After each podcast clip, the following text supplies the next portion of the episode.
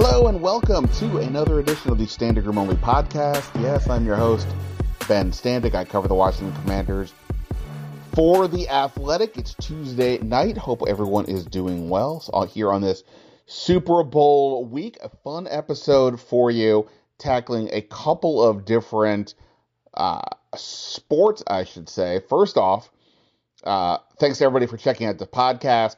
If you are not yet a subscriber, encourage you to hit subscribe, whether you're on iTunes, Spotify, anywhere you do your podcasting. You can all listen, also listen ad-free on The Athletic. Subscribe there. You can listen to the podcast, read all my stuff, and so on. On this episode, here's what I've got for you. Our friend Brad Spielberger from Pro Football Focus joins me.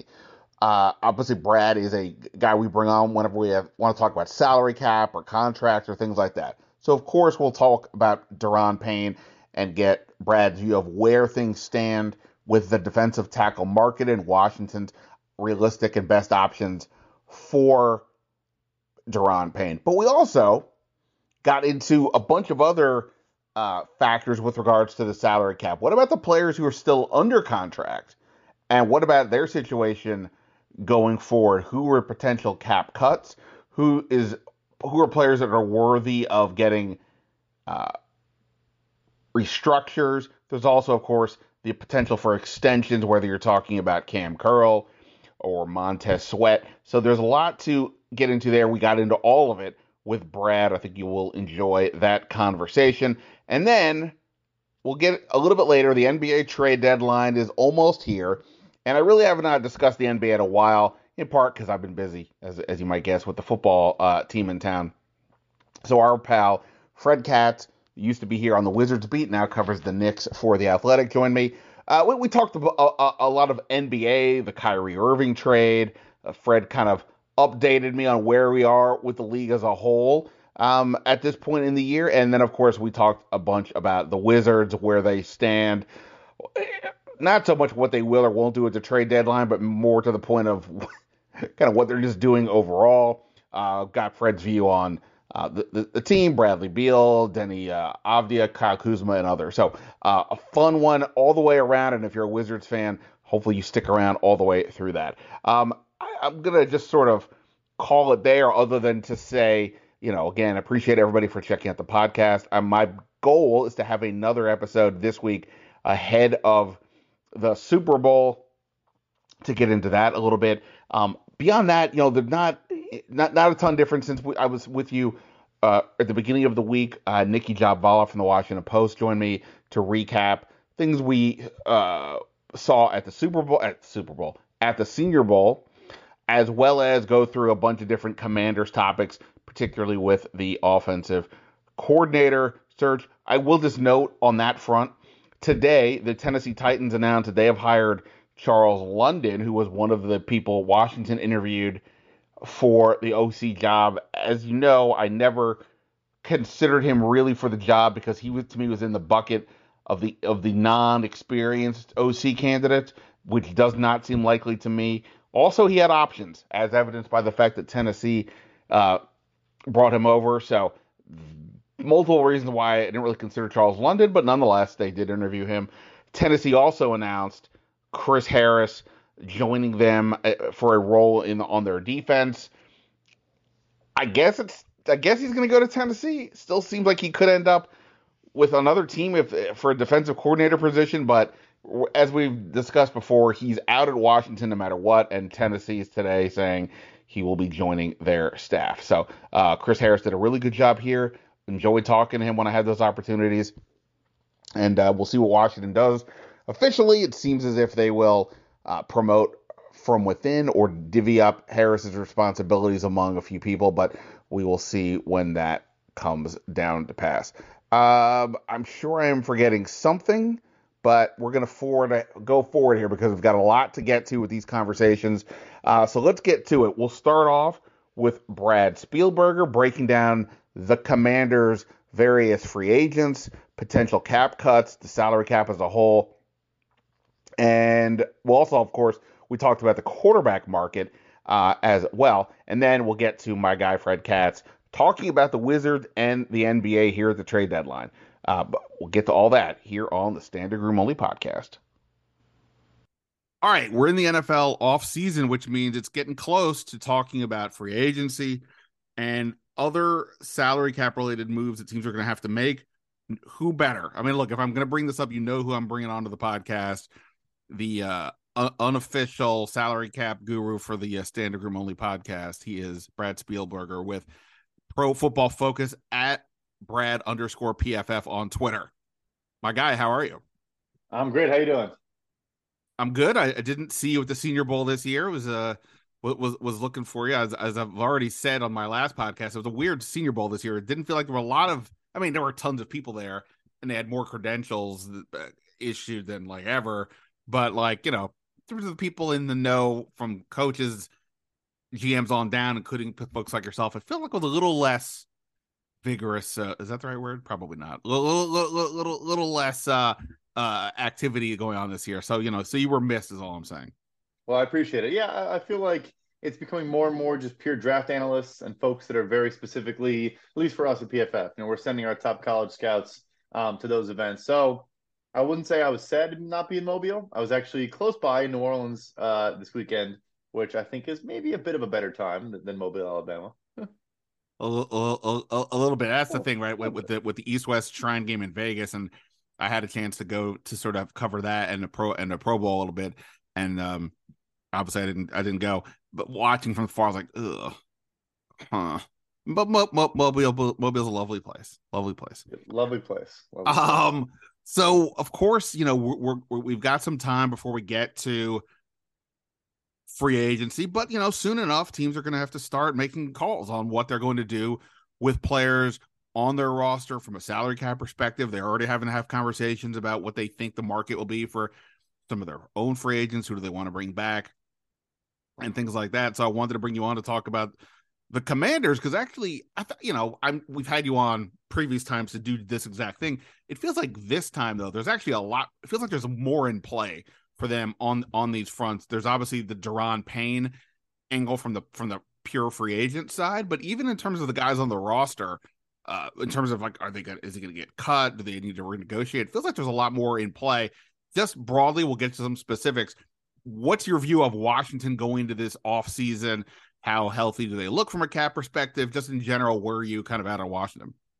Yeah, so outside of the Carson Wentz move, they were pretty, you know, cheap or fiscally responsible, however you want to, you know, couch it. Last offseason, I want to say the second fewest total guarantees given out to free agents. Obviously extended some important players internally, like Terry McLaurin, but didn't go out and spend a ton. And so they are still, especially if/when they move on from Carson Wentz, do have a lot of flexibility. But I also think they do need to kind of turn over this roster a bit. I think they extended a handful of older players that had, you know, important rotational contributions and stuff like that, but probably now are not going to be playing up to the caliber of their contract, which I think could lead to a lot of maybe just pay cuts and not true cuts. But there are decisions to be made across this roster, no question.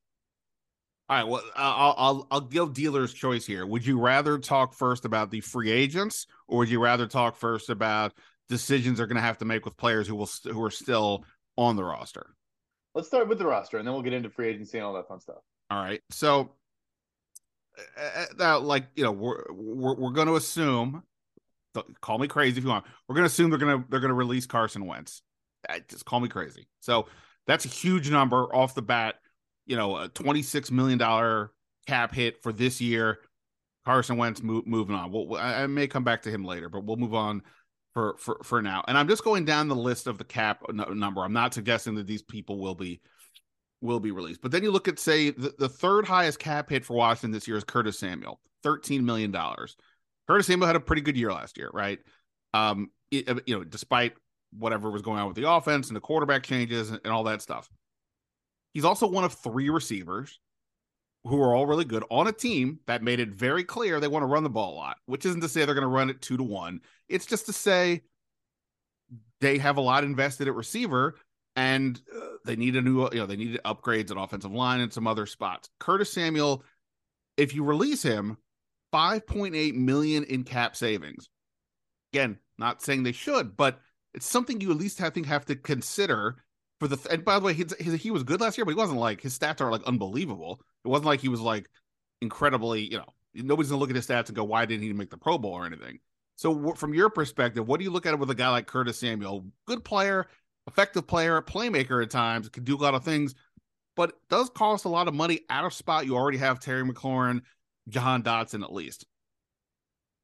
You know what's funny is I think we often talk about and hear about the inverse of what I'm going to talk about with Curtis Samuel, which is, okay, there's a bunch of talent available in free agency at X position. And so a team that has a player on their roster and says, look, we have this guy who's about to make $5 million, and we think we could cut him and go sign a replacement for him for $3 million.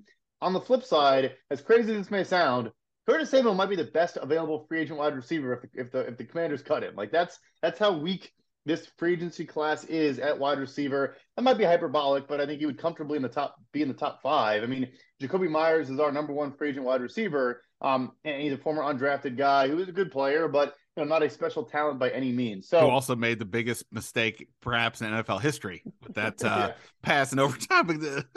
Not a great lateral guy. You want to catch the ball and run forward for Jacoby Myers. But that maybe not the great lasting image of his season, but a good player, no question. But yeah, an undrafted guy ran a 4.63 40, which yes is ancient history and all those things. But Samuel, an early second rounder, has had some good play when he gets healthy, is able to be productive. So I think that is the argument though is. His deal is not small, but it's now in the landscape of the wide receiver market. I mean, I'm not even in front of me. He's probably not even a top 30 paid wide receiver at this point. So, he's not even making number one money if you want to say the top 32 guys, number ones. For that reason, I think he sticks around. And also just, look, Ron Rivera still clearly runs this show, or at least for the time being. And he obviously is a former Panther with Ron and now came over to Washington. I think he'll be on the team next year, no question. Okay, and then also to your point about Rivera, we're calling this a kind of a must-win year for him, or at least it feels like that way, not even just because of the ownership uncertainty, but, he hasn't had a winning record yet in Washington, so you don't want to lose talent. You've already factored in. You want to keep it. Now, I didn't ask you about extending him. This is the last year of Curtis Samuel's deal, but I will ask you that, or there's extending, there's also, restructuring. We'll do some of that right now here with the fourth highest paid cap number, and that is Charles Leno at $12.5 million. Leno's deal extends through 2024. His dead money is $4.5 million. They would save $8 million by moving on from him. Now, this is an offensive line that needs a big overhaul. I've been kind of saying, but he's the one spot where you're like, okay, look, he's not Jacoby, he's not Lachey, he's not Chris Samuel, or Trent Williams, but solid guy. And when you have so many other holes, maybe you don't want to move on from that. But nonetheless, that's a big number, $12.5 million for a guy who's good but not all pro. What do you do here? Cut, restructure? What would you do here?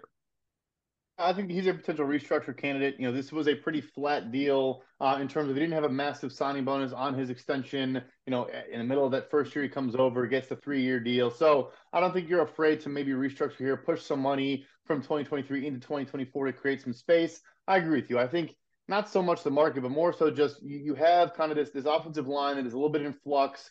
The entire interior has been kind of, in and out and dealing with injuries and poor performance and various things. And then obviously, on the right side, you've had Sam Cosmi and Cornelius Lucas and kind of, again, you're trying to just get some guys settled at a spot, ensure that they are long-term starters at that spot, or at least multi-year starters. And I think Leno's a good anchor to kind of build off of. So yeah, maybe a potential restructure here. It's not a small number. And he, he had some missed plays this year, no question. Some negatives I think get highlighted. I think he is a solid tackle though, and worth the money he's getting paid right now. Maybe I'm putting you too on the spot with this, but if I said, okay, so let's restructure this deal, obviously we don't know what his hopes and dreams are, but what's your just basic thought as to what something like that could look like? Yeah, so you clear about $4 million. So you take his salary for this year, drop it. It's a $9.25 million, drop it down to the minimum, and then basically split that in half. I mean, if you wanted to get him to add void years to the contract to make it even more, I wouldn't go there. I don't think it'd be that drastic. And just a quick point on Curtis Samuel, when the team signed him, they had void years on the back end of this deal, and they haven't restructured him yet. So you'd have to think, in their mind with Curtis Samuel saying, well, let's have these void years in case we want to do a restructure, and you have that in place to do it. So not the case with Leno. I think you just do a straightforward, maybe just move a little bit of money around. If you do want to go out, be more aggressive and spend, or if you need to fit, you know, the $19 million franchise tag for Daron Payne, so on and so forth. You clear a little bit of room there. All right. Next on the list, Chase Roullier at $12.42 million cap number, $8.1 million dead money, $4.32 million in savings. So this is the inverse of Leno from a money standpoint. You're not actually saving that much relative to how much the dead cap is. On the other hand, look, I mean, Roullier missed 15 games this year with a knee injury, on top of missing half of last year with a significant leg and ankle injuries. That, you know, he did start this year, started the first two games, but there was, you know, he had to sort of work his way quickly back in to that mode. Ron Rivera and Martin Mayhew at the end of the year talked about how their center position's been nuts with injuries. They've had to use four different centers in each of the last 2 years. They need to fix that. To me, that sounds like Chase Roullier could be gone, but like I said, it's not.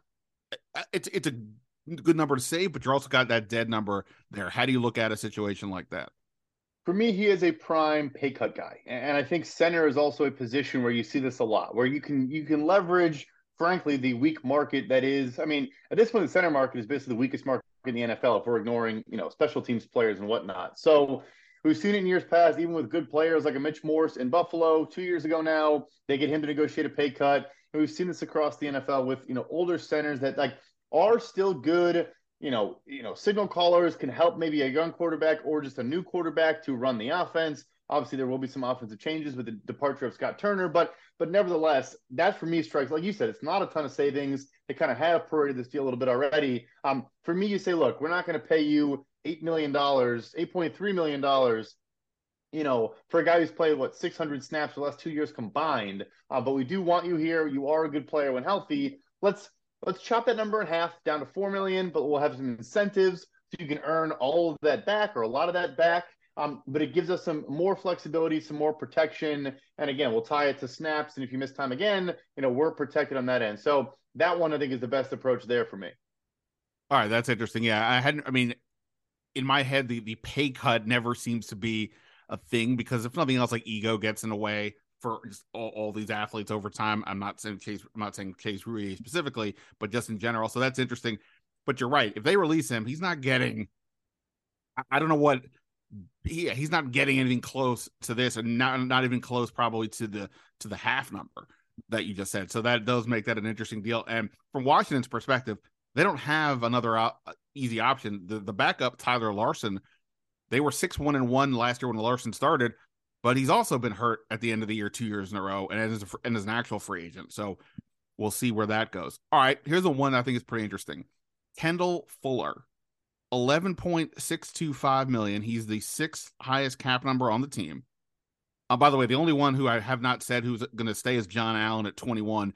Other than that, and with Wentz, the top six guys are in some way in play. So Kendall Fuller's deal, dead money, $3.125 million, savings 8.5. He's their best corner. I'm not going to even debate that. He's developed in one of the better corners in the league and all that. Maybe there's a debate about moving him inside of the slot, but okay, put that aside. I don't think you can let him go, but again, that number is pretty sizable, and it does seem like a kind of guy you'd want to keep around. He's not old or anything, so feels like, as the layman here, this would be a good restructure or extension situation, but you tell me, what do you see here with a Kendall Fuller kind of deal? Yeah, I think it's a no-brainer extension conversation. It actually ties into a little bit of what you just said. I'm not getting into the weeds of where you're going to play him next year, but the fact that you've already seen him play in the slot, play a little bit of safety, do a lot of different things. Look, I think he's still going to be your outside corner for the next couple of years, but I think you're more comfortable giving him a 3-4 year new deal. And maybe if he does lose a step or ages in a certain way, you are saying, okay, maybe we can put him back on the inside, or maybe we feel comfortable playing him at safety, which we've seen from some older corners over the last couple of years. You know, so for me, he's an extension candidate. You know, it's not a strong cornerback class in free agency either, really. There's a lot of older guys. There's the list of young players is pretty much three guys. It's Jamel Dean in Tampa Bay, Rock Sin in Las Vegas, and Byron Murphy in Arizona. I think he's better than Jamel Dean's a good player, but I think he would be the second best cornerback on the market, arguably maybe even the best cornerback on the market. So for me, he is a no-brainer extension candidate. And if you want to clear cap room with that extension, you certainly can. Yeah, that's interesting. And I will just mention, for what it's worth, Kendall Fuller and Daron Payne are repped by the same agent. Just gonna mention that. Tight end, Logan Thomas.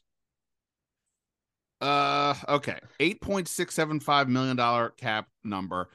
So after Fuller, we got Montez Sweat, McLaurin, Chase Young, then Logan Thomas. 3.5 is dead money, which means they would save $5.175 million.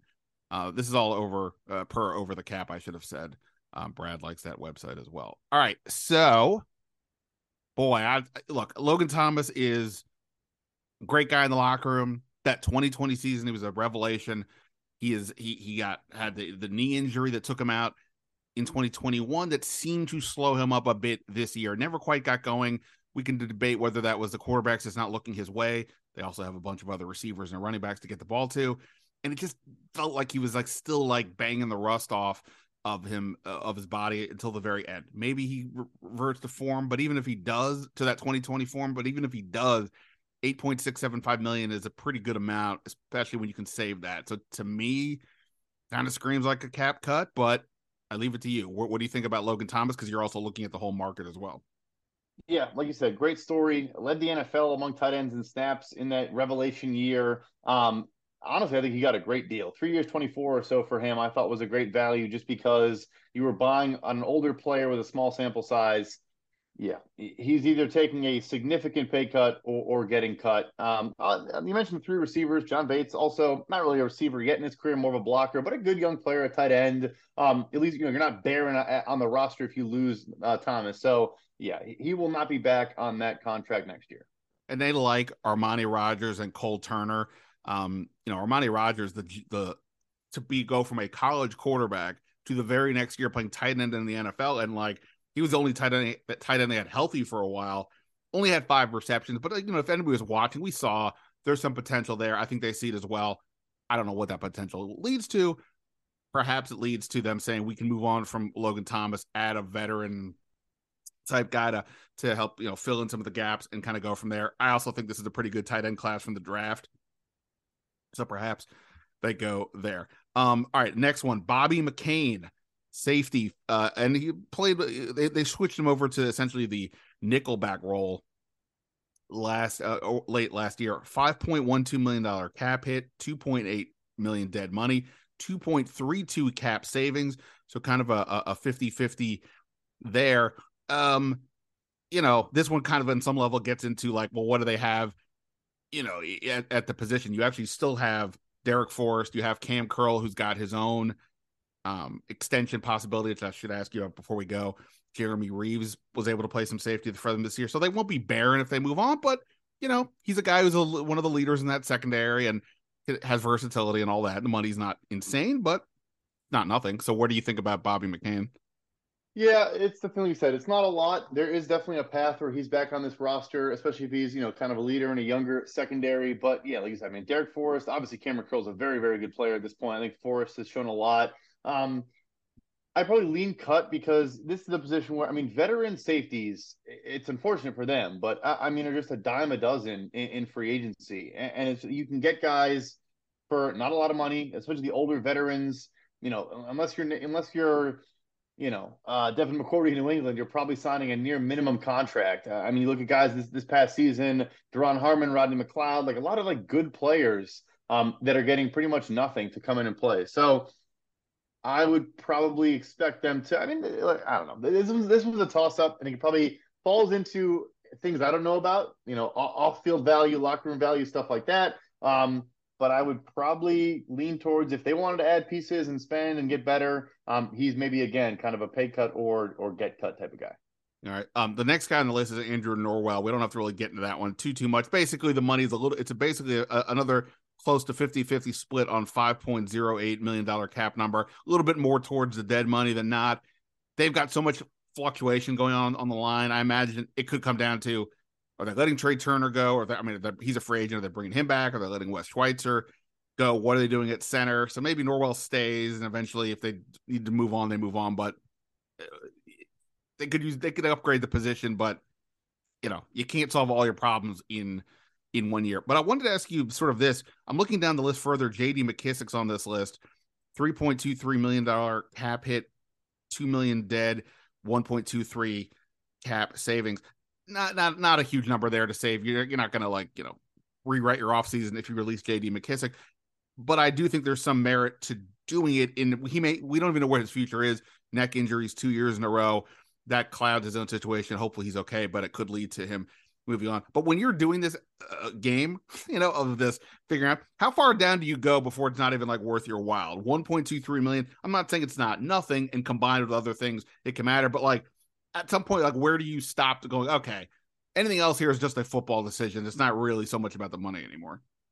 About in this range, right, where it is still possible, it still impacts the roster and impacts the, you know, playing of Antonio Gibson and Brian Robinson. It impacts maybe a day 3 draft pick, whatever.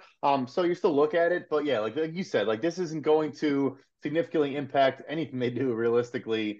You know, so he's interesting. I mean, you know, he was so productive. I get why they kind of had that whole situation with Buffalo and bringing him back. You know, obviously ruffled some feathers there, but yeah, that's more of like just a pure injury. Again, something we kind of can't really don't want to speculate, probably can't really know what's going on there. But yeah, it doesn't really matter, you know, from a cap, if we're just looking at the cap, not like on-field production, doesn't really matter all that much. Right. My biggest thing on that one is, you know, when you're going to talk about wanting to run the ball as much as they do, fine.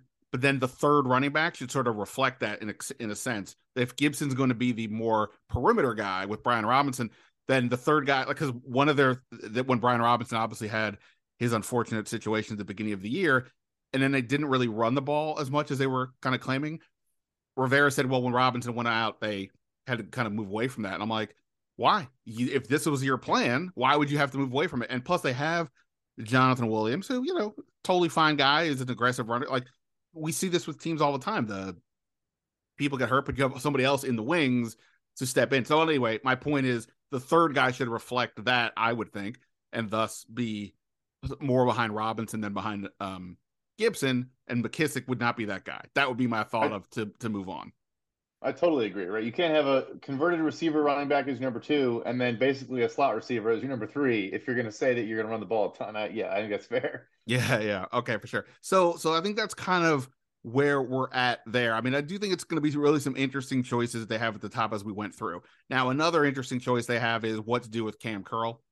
By what I mean to do is he's under contract for one more year. We get that. But this is essentially the same thing as Terry McLaurin a year ago in that he's extension eligible. If you don't sign him this year to a deal, he'll be a free agent the following year. And then you have to play that whole game of are you tagging him or you're not or whatever. Cam Curl had a pretty good year. Again, the numbers are pretty dramatic when he was in the lineup versus when he was out of the lineup. Their worst defensive games were largely when he was not playing. But he also didn't put up like amazing stats or anything. It's just like you watch the game, you know he's a factor. His versatility, he can play the back safety, he can play closer to the line of scrimmage. Huge deal.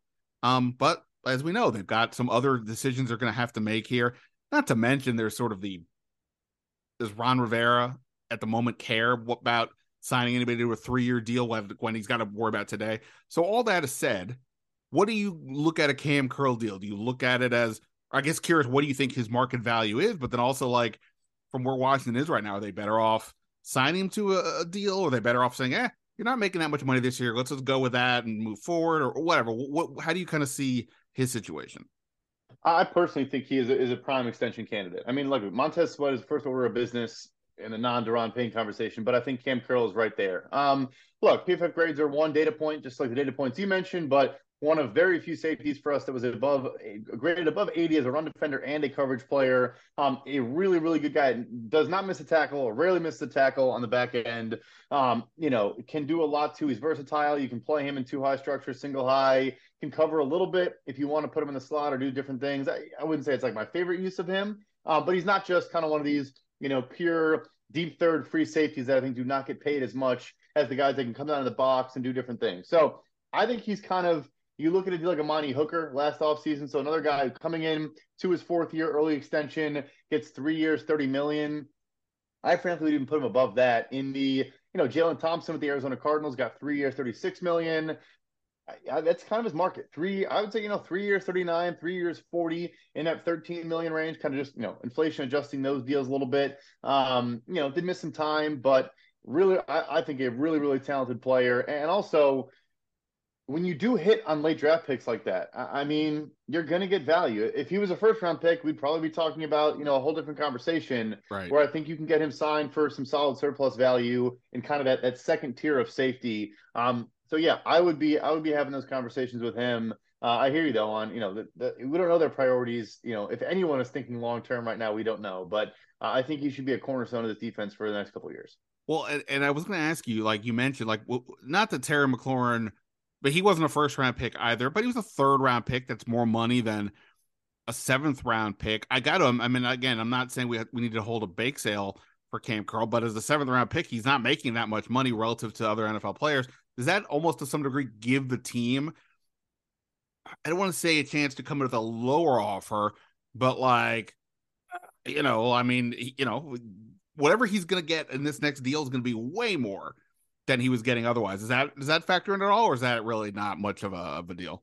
It's a bigger factor than I think a lot of people realize. The leverage of, especially at safety, and the leverage of your career earnings to date. And look, like McLaurin, you said, McLaurin, also not a ton of career earnings, but I think he was just a really, really good player and whatever. Yeah, they come to these guys and say, hey, man, football is a very difficult and dangerous game, and you never, you could tear your ACL tomorrow, and then you're going to get nothing, especially in a position like safety where you're throwing your body around, yada, yada, yada. We'll offer you this. We'll make sure you get that upfront assurances. Look, I'm not saying it's I'm not going to call it slimy, but I'm not saying it's the nicest thing. But yes, they're going to use that leverage against them. And I mean, if you're a player, you probably in a lot of instances, look, betting on yourself is cool. If a guy wants to bet on himself, I would never hold it against him. But a lot of the time, they can convince them, hey man, you've made $2 million in your career thus far. We'll give you a $15 million signing bonus. We'll 8x your career earnings tomorrow. It's kind of hard to say no to that. Yeah, no, for sure. I think it's going to be a really interesting one, but I would have to imagine the team wants to get that one done. One I'm not as sure about is the Montez Sweat deal. So now he is the third year in a row. One of their first round pick defensive linemen is up for an extension going into his last year of his deal. The first one, John Allen, signed that extension, 4 years, $72 million in ahead of the 2021 training camp. Last year, as we know, Daron Payne did not. They didn't offer him an extension. We've discussed this ad nauseum, but they just have they'd be spending a lot of money on defensive line, and typically you don't want to do that on tackles, let alone all four guys. But anyway, Montez Sweat's now up. This is where teams tend to spend more money on the edge rushers. Montez Sweat had a pretty good year after having a rough 2021 because of injuries and some off the field issues with his family or matters. Rebounded this year, all had a really good all around year. But they could just play it out like they did with Payne, but it's also a matter of what he wants to do. Does he want what, how does he see this? Maybe Daron Payne's situation gives him thought of, hey, I don't really, like you just mentioned, I can bet on myself, not worry about some, signing now and see where I'm at after next year. Defensive end market is booming. People like paying edge rushers, but he's also not elite based on the stats. So how do you see a Montez Sweat deal looking? Yeah, so I would say the Bradley Chubb trade and extension was probably the worst case scenario for the Washington Commanders, because I think before that deal, you had the upper echelon of edge rushers, which way at the top, the Joey Bosa and TJ Watt at 28 or 28, 27. And obviously the bottom of that top tier is Max Crosby at 23.5. The next player was, look, Von Miller is technically on a 6-year, $120 million deal. He's making $17.5 million over 3 years. The rest, especially now he tore his ACL, that's his contract. So there was a gap from 23.5 to 17.5. And I think pre-Bradley Chubb, who's now making $22 million a year on a 5-year extension, you could probably have said, hey, Montez Sweat, let's, kind of split the difference there, get you in right around 20, maybe 21 on a good day. And now I think but then look, I think Nick Bosa probably signs for $30 plus million a year this offseason. I think Josh Allen in Jacksonville, these are all guys in his draft class, obviously, is going to sign a decent extension. Rashawn Gary in Green Bay tore his ACL, so maybe it does not get done. But another guy that in the near future is going to get a very, very big contract, Brian Burns in Carolina, I think is going to get a contract that might surprise some people in the 25 to 30 range as well. So, you know, Sweat can kind of sit back, and then the market, you know, it's not quite the same as D-tackle we talked about, but and then say, okay, well, now I kind of want like 24, 25. And I think Washington probably balks at that, right? They're probably saying, we're not comfortable going to that number. We think you're kind of a second-tier guy in the, you know, at best case, low 20s. So, you know, I would still try to get it done. I think him and Payne is kind of a decision of like, if you get Payne's done, you tag him and or tag and extend him. Do you then let it play out and kind of just say, hey, like you mentioned, like, let's see 2 good years in a row. Let's see you stay healthy and be a very good player for 2 years in a row. Maybe, you know, get some more sack numbers and stuff like that. I mean, he had it most pressures, highest pressure rate for us, you know, by a good margin. A really, really, you know, highly graded player for us this year. But nevertheless, it might be one of those situations where they're comfortable kind of, you know, taking the risk of letting him follow the Daron Payne path instead of the Jonathan Allen path. I would lean towards trying to get it done as soon as possible, and maybe before those guys I mentioned come in. But that's going to be a very, very interesting one, no question. Yeah, I don't know where either side's head is at, but something, if I had to bet right now, I wouldn't be surprised if Sweat decides to play it out. Now, I don't know what Washington's thinking is, but this leads us to Daron Payne. I've talked about this a lot. I'm sure I probably have said something. Well, if I have, you'll tell me if I've said something that's incorrect because this is your wheelhouse, but I want to ask you now where you think the Daron Payne market is after all this time. But if they give him, Washington talked at the end of the year, Rivera and Mayhew, about the budget. I've talked about this on the podcast. I've never heard them use the word budget before. It's one thing to discuss when you give a player a new deal, but the actual notion of the budget. And with the owner situation unclear, we don't know if Dan Snyder is willing to sign players to these bigger deals where you have all this guaranteed money, then you have to put money into escrow, not just the immediate, but like, okay, if you're giving Daron Payne $40 million in guarantees, then that's got to go into escrow, or, you know, a chunk of that, whatever, a large amount of that. So that's where I don't quite know exactly where they're going to go. But this same thing would apply to Sweat. Would they rather just let Sweat play it out, thus to avoid this, and they'll deal with where he is next year? And then same thing with Payne. But Daron Payne's got some good leverage. He just had a huge year. It looks like the defensive tackle market is going to zoom up. You helped me out when I wrote about this during the year about where things are going. And, you know, Chris Jones is another guy at this position who's, some of these guys are free agents. Some of them are going to the last year of their deal, like Jones is. There's a bunch of interior defensive linemen here who are poised to get paid, and the market should go up. Payne should as well. But they can tag him for just about $18.9 million, which is, you know, even Brad Spielberger is not turning down that money. But, you know, that kind of feels like a good bargain right now if you're Washington. So what do you see here right now, both in terms of where that defensive tackle market is, but also what Washington's best scenario is? Yeah. So, yeah, because the growth is going to be exponential, I think it's interesting to where if you do tag him and you're trying to get a deal done before July 15th, we might not see those guys in that class after his get some of those deals done. Usually those early extensions take place in like August, right? Like, again, I mentioned Quentin Williams, Dexter Lawrence, yada, yada, yada, very good players, and Jeffrey Simmons in Tennessee, so on and so forth. I would be surprised if Payne is willing to take a deal for less than $20 million a year. And I had a conversation this weekend too of, if you're Washington, so A, all the factors you mentioned, B, and I can tell you for a fact this happens across the NFL every offseason, if you sign him to a deal for more than Jonathan Allen, Jonathan Allen is going to walk into your office the next day and say, why would I make less money than Daron Payne when I'm clearly better than him, or at least I think I am? You know, so it opens up this whole larger can of worms. My guess would probably be franchise tag, and that it would be very hard to get a long-term deal done because I think they would just be far apart on the number, and that they do that because they do have a lot of flexibility in my mind. And then, you know, just depending how 2023 goes, either he proves it, you know, backs up his pass rush numbers from this year and is, you know, a good run defender and is a good all-around player, or he doesn't, and, you know, they go the sheriff route, or I guess he got two, but, you know, and you let him walk, or maybe you tag and trade the second time or whatever. I think it's tough for me to envision giving him that massive multi-year extension, because I think this is it's bad timing. That's why I thought they should have got it done last offseason, if at all. I do get he had maybe his best year in some ways this year. But yeah, that one, it's tough for me, I think, to strike a balance between both, teams' interests in this negotiation. Right.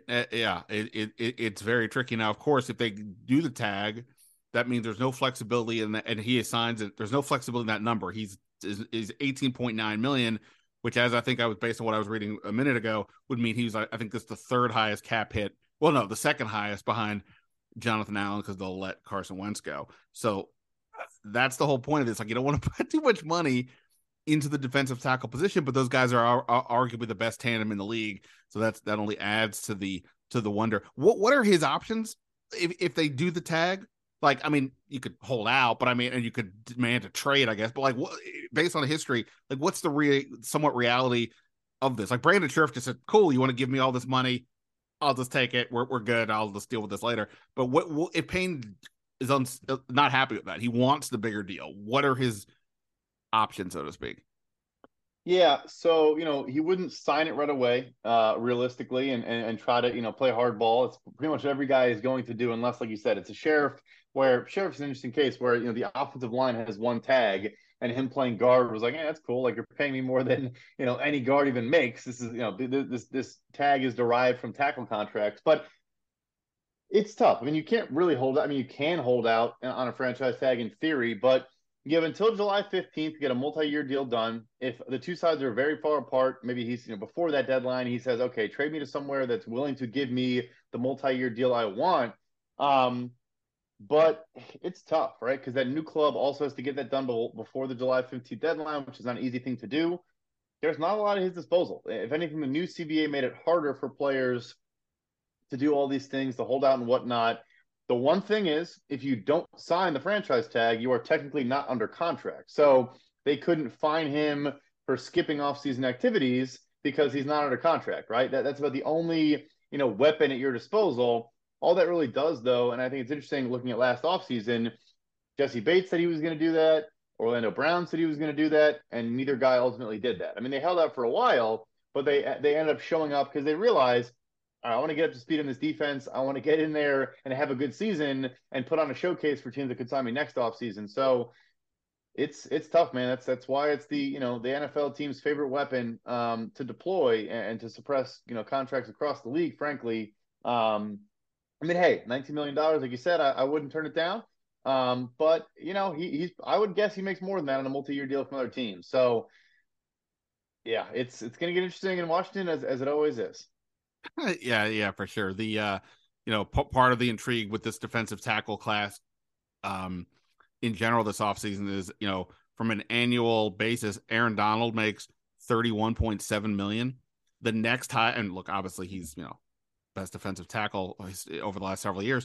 The next highest guy, DeForest Buckner and Leonard Williams, are both at $21 million. That's a huge gap in there, and that's where I think agents and others around the league see this market going into that gap, and that's why it's going to be interesting to see what happens with Payne if he actually does hit free agency. And I guess there is always the tag and trade, which to a degree would be not the best. I'm not saying there's such a thing as like the best of both worlds, but like the compensatory pick they would get, even if he leaves in free agency now, that's not until the next year, right? So like that's not helping anybody out from Washington's perspective, anytime soon. So that is interesting. I have one other question, but before we do that, anything else for you from Washington that I didn't get to, or we can just move on if you're sick and tired of talking about Washington?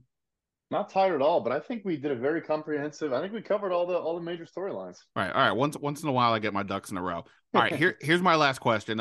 Quarterback market. Now, obviously, Washington is fronting at least that they're going to go look at Sam Howell to be their starter. We'll see how that holds up over the next few weeks. Sam Howell's very interesting.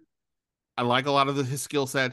He's played one game. He started one game, had like 11 completions, a fifth-round pick, and again, this is a year where Rivera's probably got to win, so you would have to imagine some vet comes in. But quickly, though, on this, the reason why this is so interesting longer term is that if Sam Howell hits, what this means for Washington going forward is a huge deal because he's on this rookie contract. He's making less than $900,000 this year. You know, we talk about this a lot in the league, but this is like what the Eagles looking at. This is why the Eagles were able to go out and get the so many extra veterans. Your trade for A.J. Brown, sign to James Bradberry, because their starting quarterback is not making any money. That's changing next year, but not making any money to this point. So how big of a deal would this be for Washington, even just in the short term, if they really stick to this? What do you think that could mean for them in terms of spending this offseason if they're paying that little at quarterback?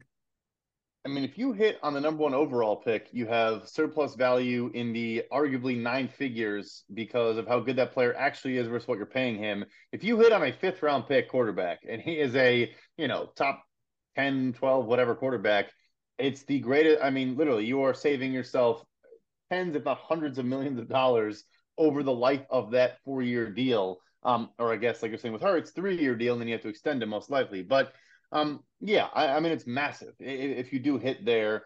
I guess it's, you know, I'm not, pour cold water and everything. But, I mean, like you said, if they really think they did, are they still going to spend this offseason? We don't know. Also, did they say that because they know they're not going to spend on a veteran? I don't know. For me, I took it as Carson Wentz is getting cut, so don't worry, you don't have to deal with Carson Wentz.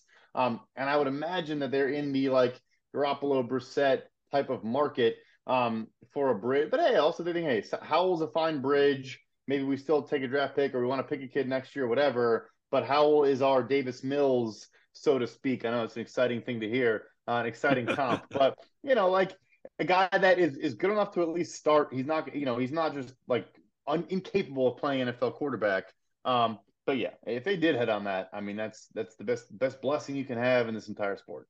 So the Tom Brady retirement impacts Washington to the extent of some of the names you just said. Now there's one less option in the market, a big one at that. So some of these teams, that's what's interesting. It's is Tampa Bay going to try to get another vet to compete in a lousy NFC South? Or are they going to say, we've had a good run here. Let's retreat a little bit. And, they're not the only team who's going to be sort of in this same dilemma, but either way, presumably an Andy Dalton or a Brissett or somebody's going to go off the board. And then if those guys are not available or Washington isn't willing to pay, now all of a sudden, what are you looking at? Sure, you can bring back Taylor Heineke, but it's been clear they don't view Taylor Heineke as even they don't want him to compete for the starting job. They don't really want. I mean, they don't really want that.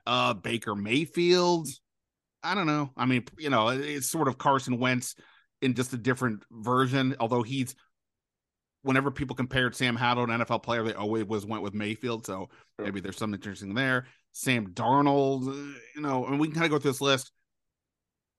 Can I talk? And look, just before I say this, nobody needs to send the men in white coats over, okay? I'm sane. I know what I'm doing here. I had somebody tell me, I'm not saying it's somebody with the Commanders or just somebody I was having a conversation with the Senior Bowl. The idea of, well, if they cut Carson Wentz or just agreed that he's going to take the pay cut that you talked about before, pick whatever low number you want to get to. If they keep Ken Zampezi as the offensive coordinator, you wouldn't be changing the system. He wouldn't be getting out of the system. And when Carson Wentz was doing okay, it looked pretty good. And I can hear people yelling at me through this. I get it. What would you say about that scenario where if you take Carson Wentz's salary down to the nubs, but keep him from a familiarity standpoint? No, you're still saying Sam Howell is moving forward. It's not a competition even. Could you talk yourself into that at all, or would you prefer I delete all of this from the podcast so it doesn't even get out to the world? No, you would basically say, look, he's owed $26 million, whatever it is, next year. I would say we think Brissett and Garoppolo are going to get, Brissett maybe like $8 million a year on a multi-year deal as a backup. I think Garoppolo, maybe someone gives him like a one-year $12 million and they incentives to boost it to 17, whatever. And I would say the same thing. We're dropping this down to, we'll give you the Ryan Fitzpatrick contract plus incentives, which was 1 year, $10 million, if I remember correctly. That's fine. I mean, it's, could you go even further? Let's just say Washington has no interest. We've all been kind of wondering this on the beat. Is Carson Wentz in the league next year, because obviously nobody would view him as a starter anymore. You wouldn't think. Right. But he's also like a tough backup, because part of his issue is he doesn't assimilate easily. Like he, right. So I don't even know what team would say we want him as a backup. So I almost think like you could even go lower, but again, then it becomes weird when you're bringing back a guy to the same locker room, making that much less. Sometimes ego kicks in, but You're right. It's fair. No, you say, hey, look, it's either this for $2 million, or you might not be in the NFL. You know, also not being a good backup. It's also he's not like a game. He's always going to try to go for the home run. He has not got, so you don't want really a backup that does that to a degree. Yeah, I mean, look, if he agrees to that, then absolutely. I think to a degree, I don't even call his ego, but I think if I'm handling all the injuries and the mental injuries from mean people on Twitter, look, I would ride off into sunset with I got to look it up now, how much this guy is worth.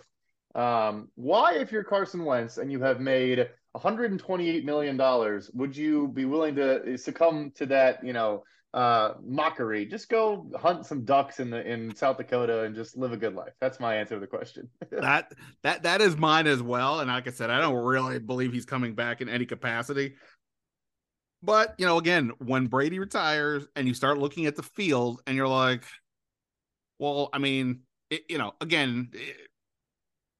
I said this before. If for the pure upside, I would go for Wentz. If I got to win the game tomorrow, I would go with Heineke.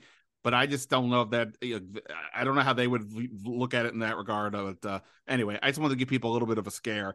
I don't think it's happening, but, I don't know. Might as well at least mention it, because it's not like the quarterback market is like that robust once you start peeling off some of the guys we just discussed. Brad, you are a wealth of knowledge and a good man for listening to me ramble here and answering all of our questions. Other than people following you on Twitter at Brad_PFF, what else do you need the people to know that Brad Spielberger has going on these days? Yeah, so we touched on a little bit, but my baby at PFF is our free agent rankings. Just put out our top 100 free agent rankings with contract projections for all 100 players. Daron Payne is, I want to say, 10th on that list. I won't tell you the exact, contract projection there, but yeah, a ton of research goes into that. We're going to add in the near future. Team fits, scheme fits, anything you could imagine. I like to say it's, the draft guide that everyone loves to consume, but for free agency. So check that out if you're into that at all. And I think Washington should at least be more active than last offseason, which is a low bar, but check that out on pff.com. Awesome. Do that, people. Brad, you rule. We'll talk soon. There's always going to be some once they start signing contracts, we'll have to have you back, of course, because we'll need to know, if they did good or not. My guy, I appreciate it. We'll talk soon. Thank you. Yep. All right. This is a long overdue reunion here. Is this about discussing the Wizards? This is about bringing together two people that used to cover the Wizards and talk about it on this other guy's podcast? Or is it about bringing together two people that are probably have the two craziest owners in all of sports? Your choice on that, but here he is, our Knicks reporter for The Athletic, my pal Fred Katz. Well, it's been a minute. I missed you when the Knicks came through town. How are you? I'm great. I just feel like your listeners should be really excited. We've got two people who don't cover the Wizards talking about the Wizards. What better coverage could you possibly get than that? You know what? Let me fill you in on something. This is going to be the best Wizards podcast anybody's had all year, because we don't give a crap. At least I certainly don't. You may, because you're a responsible journalist who covers the league, but we don't cover the team anymore. So, I mean, it is what it is. Everybody else, you got to look. I cover the Commanders. I can't say everything I think at all times, because you got to talk to these people again. Hey, I normally say what I think. I think I'm just. You're just nice. I'm a relatively reasonable person, whereas you'll just let him fly. So yeah, I pretty much do say what I think. I'm good on that. Fair enough. But yeah, I wanted to catch up with Fred, and I haven't talked about the Wizards for a minute here. The trade deadline is this week, and not even so much whether this isn't going to be about let's break down 12 scenarios the Wizards could make a trade, but just more about catching up on like where they are as a franchise. But also, I wanted to. Talk about the league. I did this bit on the radio the other day, Fred, and I was hosting. It was the first time I had hosted back on the radio in like 6 months, or basically since the NFL season started. And I was doing this bit like, you know, like, here's everything I missed. Tell me what I missed, basically, in these other sports while I was in the NFL Commanders vortex. And I kind of feel like I wanted to do some of this with the NBA as well. So we'll get to the Wizards in a minute. But tell me just where we are at this point in the season. What's the number one thing for you when you think about this NBA season? What stands out to you the most with what's gone on this year? I would probably say that there is greater parity in the league right now than I can ever remember there being. I think the Celtics are definitely the favorites to win the title, but I'm not betting my life on them. That I think the West, I think Denver is certainly the favorite to win the West, but I'm not betting my life on them. That Memphis could do it. That, heck, the Clippers could do it. They're playing a lot better with Kawhi back, and some other team could make some sort of big trade or go for a run, or Philly could end up winning the East, or Milwaukee could end up winning the East, or, you know, Cleveland is arguably the best defense in the NBA. They could just stifle everybody in the East with, you know, the best rim protection around, and they could do it. You just look through and it's like the 3 seed in the West and the 13th place team in the West are separated by 5 games. And it is crazy how wide open it is in that sense. And that's just not something that we've seen. You know, we see that in like baseball. That's not something that we see in basketball as a normal way for the league to act. And, you know, we're kind of seeing it in both conferences right now, where everybody is just absolutely mashed together. And because of that, you got a lot of teams that, as we approach the trade deadline in 2 days, like, you got a lot of teams that are saying, no, we're in the hunt. There are a lot of teams who think they're in the hunt and they want to be in the hunt. They don't want to fall out of the hunt. And so you got a lot of teams that are looking to get better and not a lot that are trying to, you know, get rid of pieces. I don't think you mentioned one of the other teams that's in the mix, the team with Kevin Durant as second banana to Cam Thomas. I think that team is the Nets. I mean, yes, Cam Thomas going absolutely nuts. 91 points in 2 games. Holy crap. Well, that was, you know, for the Wizards, you know, they fell to that one. And you're like, wait, who they just lose to with no Kyrie, no KD, and oh boy, that just happened. Broad question with regards to parity.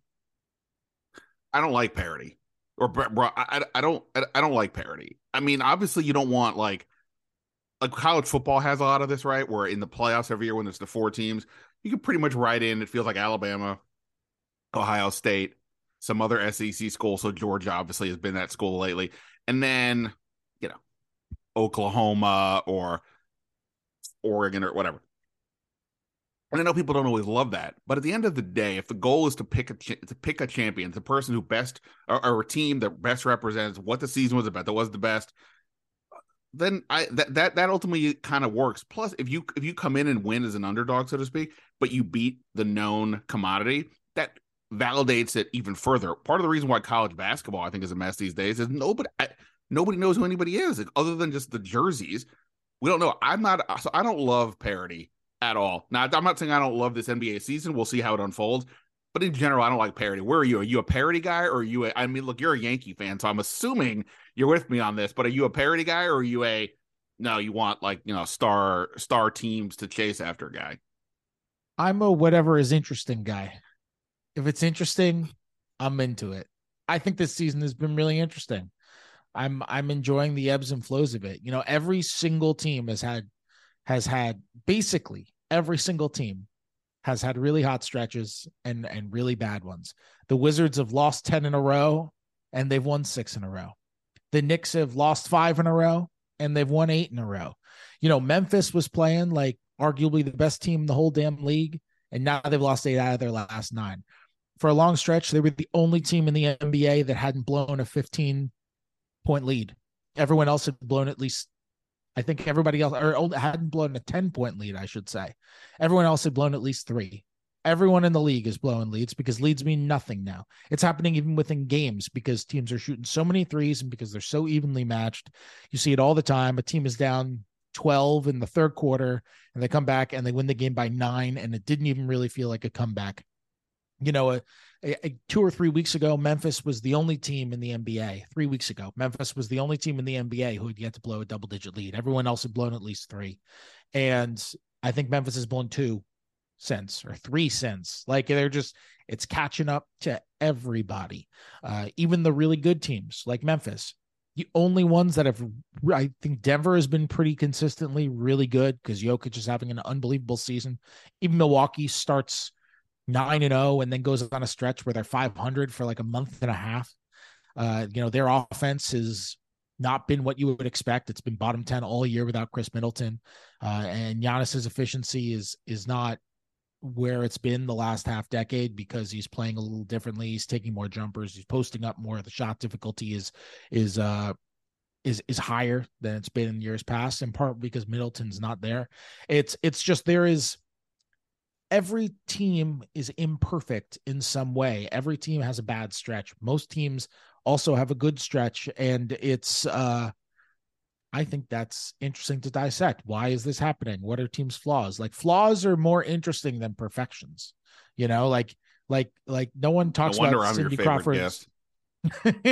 No one talks about Cindy Crawford's nose. They talk about her mole, you know, like, flaws are way more interesting than perfections. And so I think this is generally been a very interesting NBA season on top of the trade stuff that may happen, especially now that Kyrie has gone to Dallas.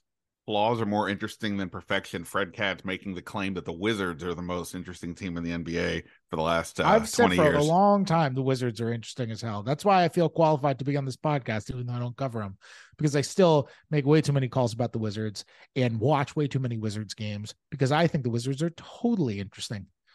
Well, it depends on one's perspective. I'll leave it at that. We'll come back to them in a second. You know, as somebody who's become a bit more now of a casual NBA fan, just because of just don't have the time of the day, the two teams I try to pay attention to the most, the Wizards, of course, and the Lakers, which is, of course, also basically the Wizards, considering all the people they have on the team who used to play here.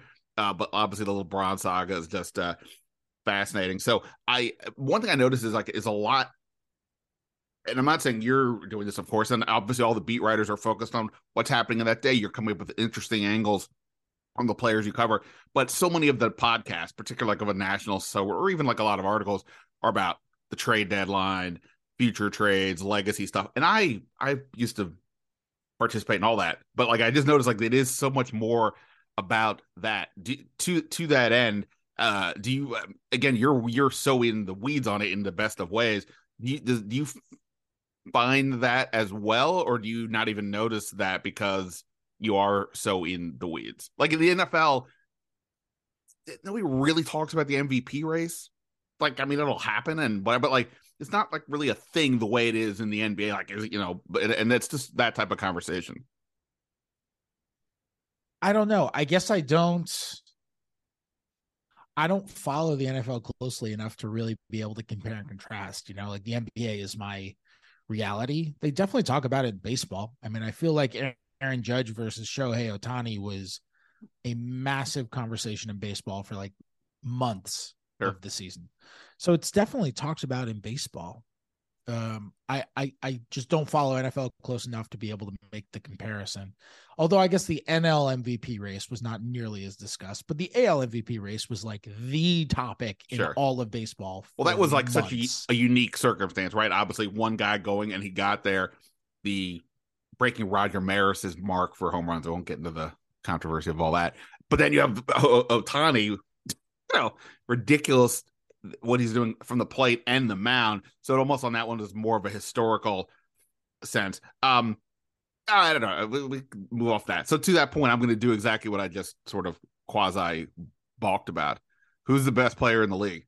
Who's the, I mean, every time I see Jokic passing, I just fall in love more, but obviously he's not the only one out there doing good stuff. Who for you this year has just been like, if you know, I don't want to even say like the MVP, but like the face of the season to this point, who for you is that has been that guy this year? So I feel like there are four guys in the league right now who are kind of a class above, or three guys in the league right now who are kind of a class above the rest. And I think it's Jokic. I think it's Giannis. And I think it's Kevin Durant. And I think those guys are the ones who are kind of that tier one class. And then you go down, you get LeBron. The reason I don't have LeBron there right now is because he just doesn't defend on an every night basis the way that he used to. Now, Kevin Durant is defending his ass off this season. He's been so good defensively and is scoring like crazy, shooting like 57% on mid-range shots. I was looking at it the other day, and KD is shooting, you know, you look at the guys who like take a legitimate amount of mid-range shots, like, you know, the amongst the guys with the 50 most mid-range attempts in the league. And KD is shooting 57%. And next on that list is like 49. It's just insanity. How much better he is from the mid-range than anyone else alive to this day. He hits everything.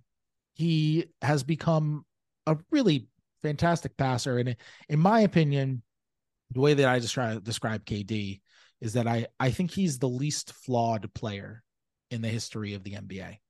Wow. You know, that doesn't mean he's the best player in the history of the sport, but I think he has the fewest flaws. You know, Michael Jordan, better player than Kevin Durant. I'm not disagreeing with that, but Michael Jordan didn't protect the rim the way that KD can do because KD's much taller.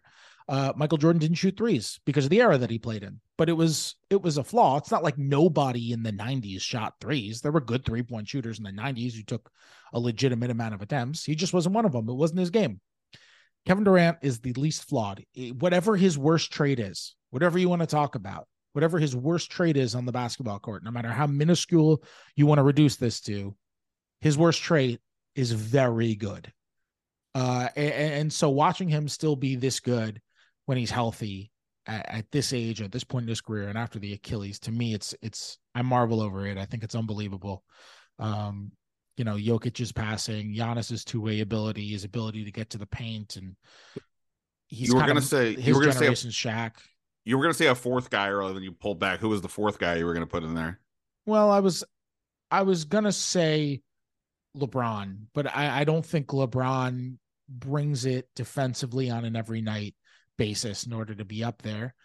You know, Jokic's mere ability is like, we saw it last year. It's like, if you have Jokic, you're winning more than 45 games. And LeBron's just not at that point in his career anymore. He's great, but LeBron was at a point in his career where it's like, if you have LeBron, you're winning 50. That's how it works. If you have LeBron, you're winning 50. I think his durability is obviously not as great as it used to be, but I still think he's kind of in that class. I think Curry, I think you could definitely put Curry. If I were going to put a fourth, honestly, then I think Curry would be the guy in there because he still bends the defense like nobody else in the league. And I think he would probably be the guy there. I think it's those and Embiid is right close there, but you know, the health stuff and the durability stuff makes it difficult to put him there as well. It's really in an age where most guys don't play every day. Having a guy like, say, Jokic, who just plays all the time, it's really valuable. It's really, really, really valuable. For sure. There's so many different topics I want to bounce off of that, including the idea of like the best. You mentioned a couple of Americans, obviously in the top of your tier there, but Jokic, Giannis, Embiid, Doncic, like feels like we are at a point where maybe it's been there for a while. I just hadn't processed it, but you know, because LeBron and Durant have been sort of the faces of the league and Curry for a while, but that the international players there's more of them now. It feels like at the top of the tier in the league. We see Shai Gilgeous-Alexander coming on. Like, I think he's got an argument, certainly being the top 15. Like, I think if the season ended today, and he's Canadian. Like, I think if the season ended today, he would certainly be on my All-NBA ballot. I'd have to think about it if I'd have him, but he would definitely be in. I can't say I wouldn't put him second team. I wouldn't put him first, but he might be second. If he's second team All-NBA, then by definition, he's got an argument to be a top 10 player. So that's another guy who's there. I mean, it's really hard. I don't know what to do with Kawhi. It's really hard to evaluate Kawhi with just his inability to play, you know, on an everyday basis. But when Kawhi is great, he's obviously still great. You know, that's another guy who's there. I'm doing this off the top of my head. I'm probably forgetting about someone, which people will get mad at me for. No, nobody gets mad at you. You know, you're a nice guy. Everybody likes you. All right. So speaking of one of those international guys, Luka, sort of bearing the big NBA lead here of this week, and that is. Oh, I forgot about Jason Tatum, by the way. Tatum's up there as well. He's in that tier with LeBron and them. Sure. Before people get mad at me. No, you already said that Boston was the favorite probably to win. So, you know, you're giving nods to Tatum right there. Luka Doncic, one of those great international players, of course, gets a new running mate in Kyrie Irving. Completely fascinating. Your team that you cover, the Knicks, play a minor role in this, or some roles in that.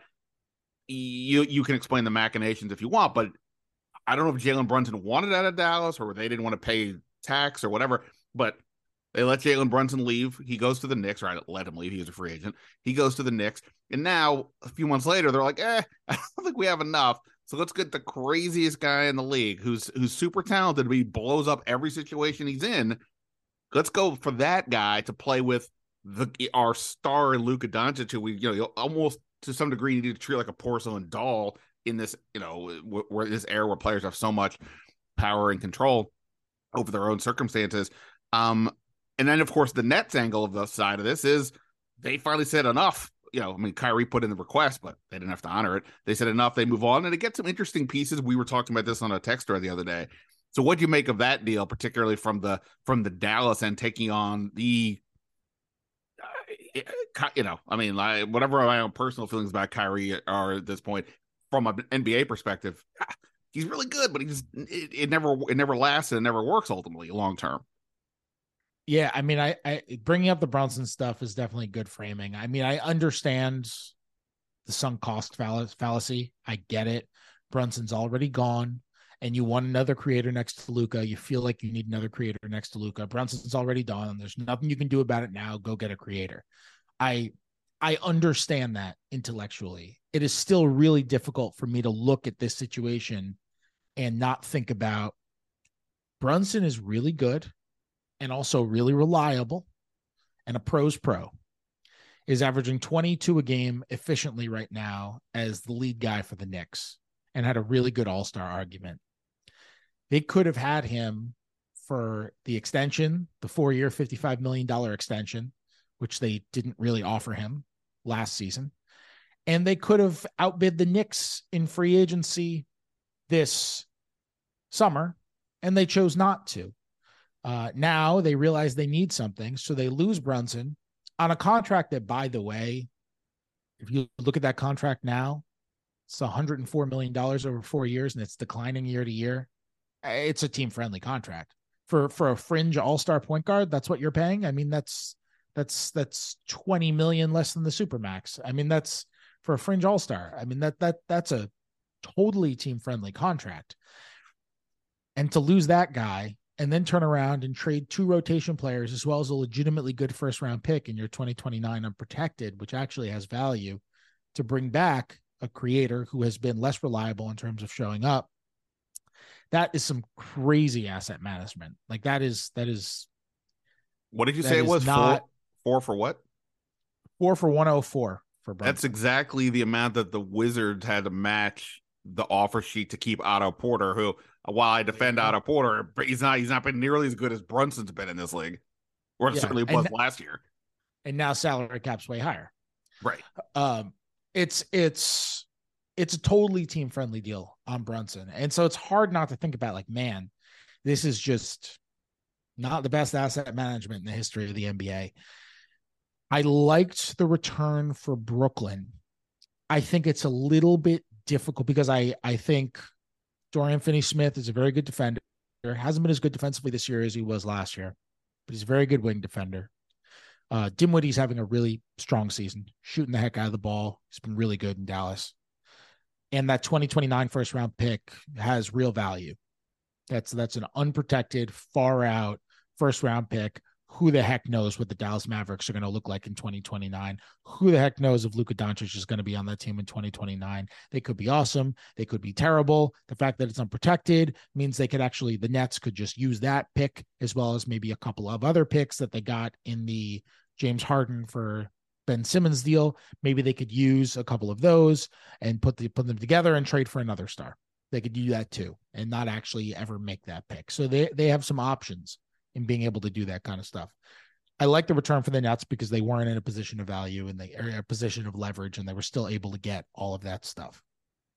But it's still a little bit difficult to evaluate the trade completely when we truly don't know the full context.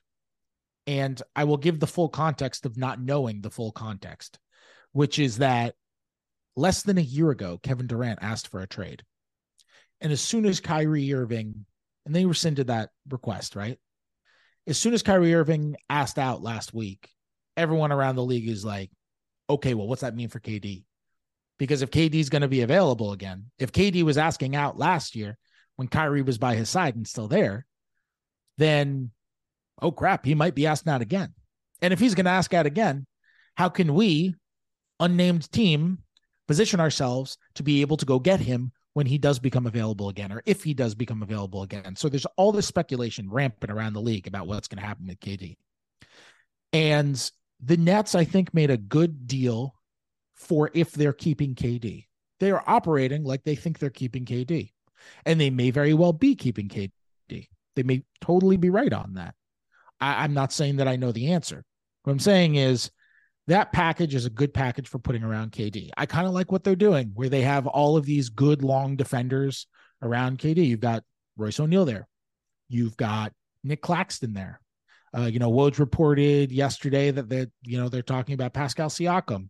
They clearly have a type that they're going for around KD, just these long, wingy defenders who make a lot of sense around him. Now bring in Dorian Finney-Smith. And, these guys, they make sense for the Nets. They really do. I think that's still a good roster. Like that's a good team right there that could make some noise. I really believe that. And they've got the guy who might be the best player in the world. So why the heck not? But until we know what's going to happen with KD, it's hard to evaluate this. Because if KD turns around and asks out tomorrow, KD turns around and asks out this summer, then you might be saying, man, that Kyrie package would have looked better if they did one that just had more picks and young guys, right, as opposed to like helpful vets on mid-sized contracts. So, maybe that'll be a little hindsight if it happens, but also like, look, there are a lot of people who are just kind of waiting for that KD shoe to drop, and they may be wrong. I have no idea. I can't tell the future, but that's going to be like a part of this, I think there's some people waiting for the new Kyrie shoe to drop. Like, where is that coming from? Isn't that always waiting on that? Right. always waiting on that. All right. Let's get to the main event, because I know I've only got here for a few more minutes. The Wizards. Like, you were here, you saw them a couple weeks ago here, and as you said, you pay attention to them probably more than any person should. The roster's turned over a bit since you were here. I mean, there's other than Brad, I guess Deni was here. But there's not a ton of other guys. It's like the joke right now is, for me at least, is that the Lakers now have more players from the 2019-20 Wizards than the Wizards do. That's not even counting Westbrook showing up. Did it feel very different when you saw them, when you were around the team, or was it fairly deja vu, a team that is still sort of in the back of the middle of the league, sort of feigning they're trying, but they're only really good the 8 seed playing kind of game range? Did it feel different, or did it feel, yeah, this looks familiar? It was funny because the Lakers played in New York last week, and I was in the locker room pregame and said hi to some of the guys who I covered in Washington there. And I was at Thomas Bryant's locker, and we were just catching up, and Thomas Bryant is this very energetic guy, right? Mm-hmm. Very energetic. And he's smiley as always. And we're just talking, catching up. And I asked him, I was like, have you guys talked about how you're just putting together the 2021 Wizards? And he just gave me this look, which is the same look that every Wizards fan and Wizards reporter that I know gave me, whether audibly or actually, or via text or whatever. The look. Everyone knows the look. Mm-hmm. Like, of course, it's hilarious and so weird, that look. And I'm like, oh, so it was so funny to see that those guys think it's as really funny as kind of we all do, that the Lakers are just repiecing together the 2021 Wizards. I was joking around with Thomas Bryant that like he's got to use his sway to get the Lakers to sign Isak Bonga, so they can just piece together that starting lineup. And we were laughing about that. But yeah, that is a weird thing. And it's also part of a perpetual piece of history where the Lakers and Wizards have just kind of been trading power forwards and centers amongst each other. Like Dwight Howard went to the Wizards and JaVale McGee went to the Lakers, and Mo Wagner went to the Wizards, and Thomas Bryant went to the Wizards, and then Thomas Bryant went back to the Lakers. And it's just, don't forget going on in perpetuity. Kwame Brown for Caron Butler, which really helped take that Gilbert Arenas, Antoine Jameson era up. I guess I could say up a notch, even though they didn't ultimately do much, but yeah.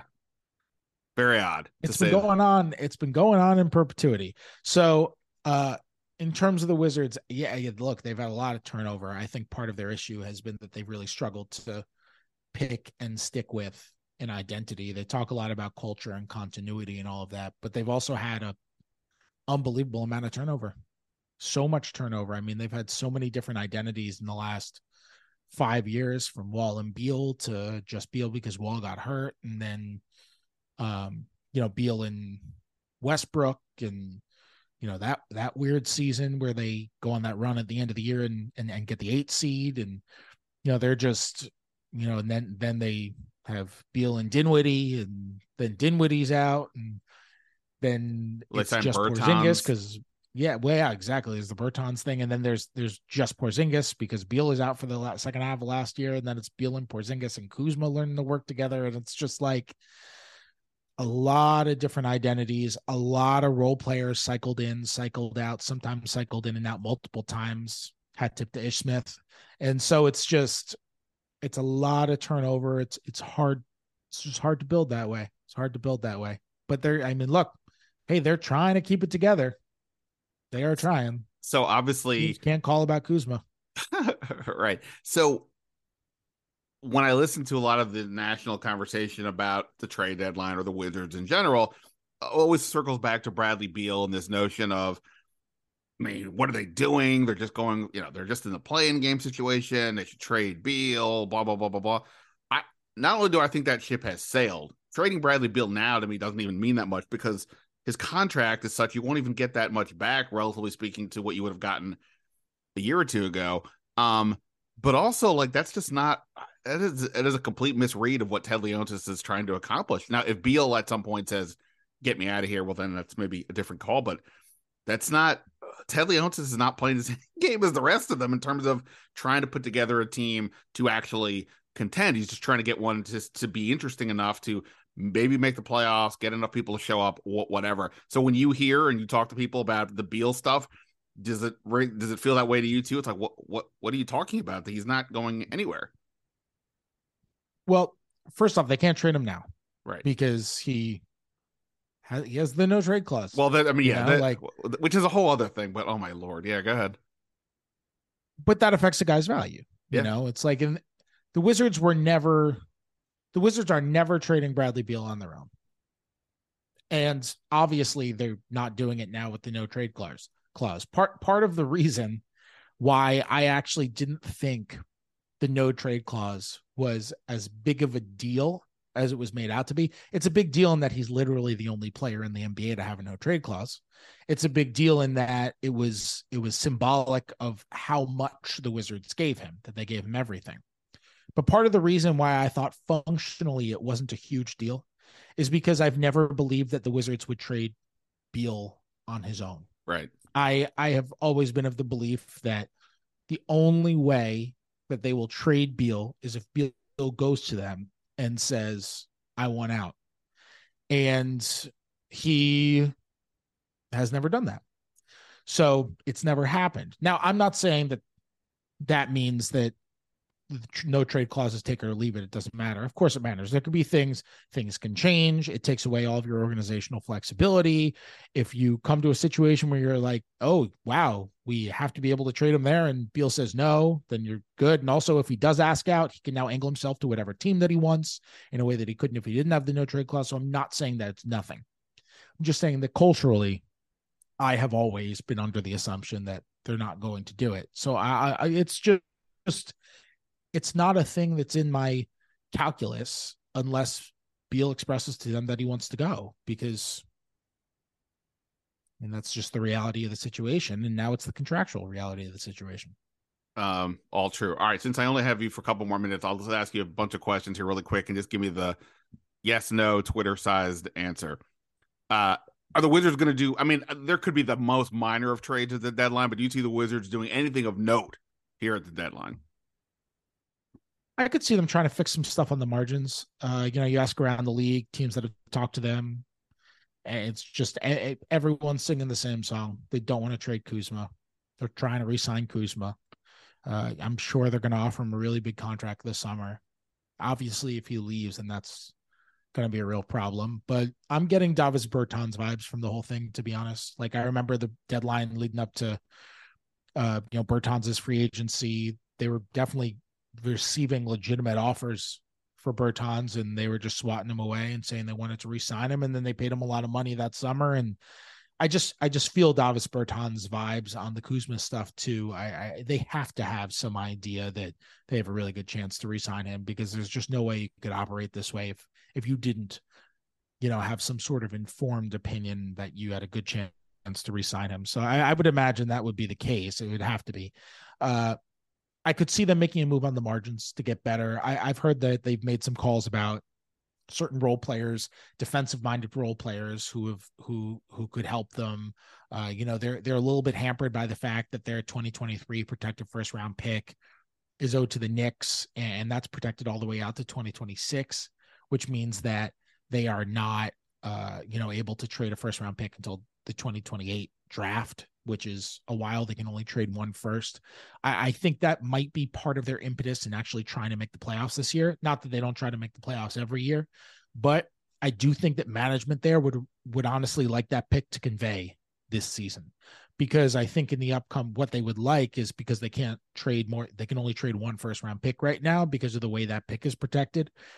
I think they would really like to be able to have their full allotment of picks come the summer. And if that pick conveys this year, they'll be able to trade all of their draft picks for a big star if that star rises, and then try to pair them potentially with Beal and with Porzingis and with Kuzma and with whomever else.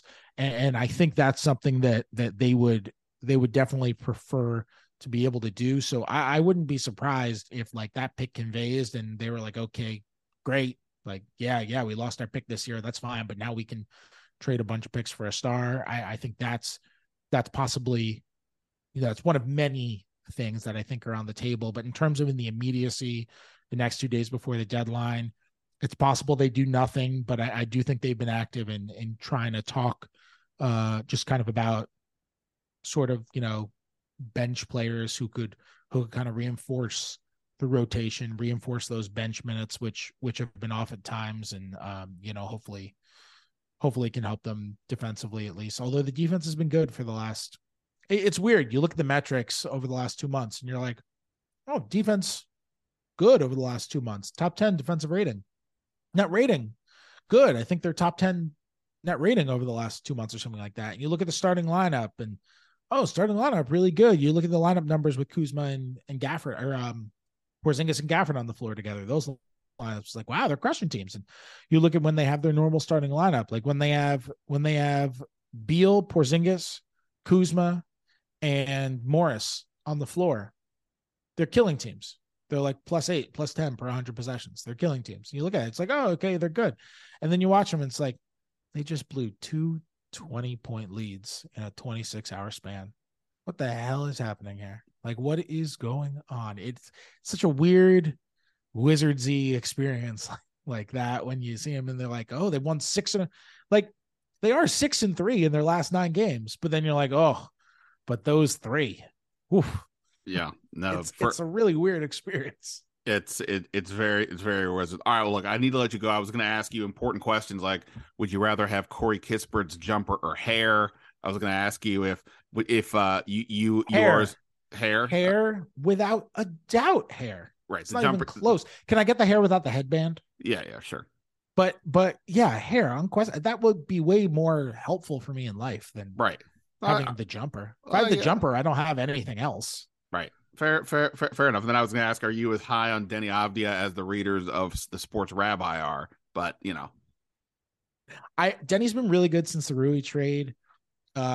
Still is fouling too much. He defends with his hands out too much as opposed to his hands up or to his side. He's better at it than he used to be. Still fouls too much. I think he's got really good defensive potential. He has been so good on the break. When he gets a defensive rebound and he goes, he's so fast in the open court. And I think he's done a pretty good job knowing when to leak out, that kind of stuff on the break too. He's been attacking more, rebounding well.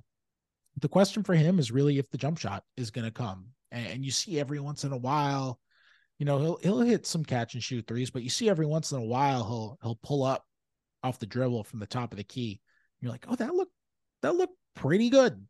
That looked pretty good. And you're like, man, if those jumpers could ever become a thing, just shoot well enough to where people have to guard you out there. You know, he's still hesitant to shoot catch and shoot threes and that kind of stuff. Like, shoot well enough to where people have to guard you. He's big, he's fast, he can handle, and he's very clever on the court.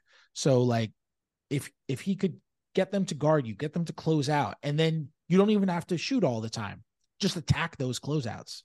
He'll be able to drive by people a lot. He's got a really quick first step, and he's fast. And once he gets by his defender, now all of a sudden you've got Deni playmaking 18, then 17, then 16, then 15 feet from the paint, and you got something. Or you got a big, fast, strong guy going downhill at the rim, and you got to try to stop him, and that's difficult too. So I think Deni has a chance to be a really, really nice. I think he's already a good player. I think he has a chance to be a really nice contributor. But it will really come down to what level. I think will come down to, will guys guard him on the perimeter? We're starting to see him adjust more to other ways to score when they don't. I think he's a little bit of a better cutter now. I think he's more of a slicer, you know, around screens and that kind of stuff, which is good. You'll see him take advantage of that kind of stuff more often. And like I said, I think he's really good in the open court now. But we'll see. But he's been really good since the Rui trade. The fouling has got to cut down. Got to cut down. What else? That was supposed to be a quick hit. Yeah, look, you blew past the third base coach trying to tell you to stop, but look, you know, your kid trying to run over her sister in a league of their own. It's all good. I don't get to spew my Wizards takes that often. This is why we're at home, and I watched them let go of a 20-point lead to the Nets, and I'm like, I have no one to talk about this with. This is why we're here. This is why I'm on multiple threads with you, where we're pretty much at 80% of the conversations of the Wizards, which is just stupid. Okay. Anyway, Fred at Fred Katz on Twitter, and you know, look, even if you're not into the Knicks per se, what's so good about Fred is so many of what he writes is, it may be centric to the team he covers, but it expands to so many topics league wide that it makes for interesting reads, regardless of your fan interest. So go read him on The Athletic, follow him there. And, you know, if you give me enough support, we'll get him back here before next season. Right. I mean, so, you know, to tell me, you know, you need more Fred in your world. We'll make it happen. My guy, I appreciate it. Stay safe under that Knicks regime, which is a nutty one. And we'll talk soon. Thanks for having me, man. I was excited to come on.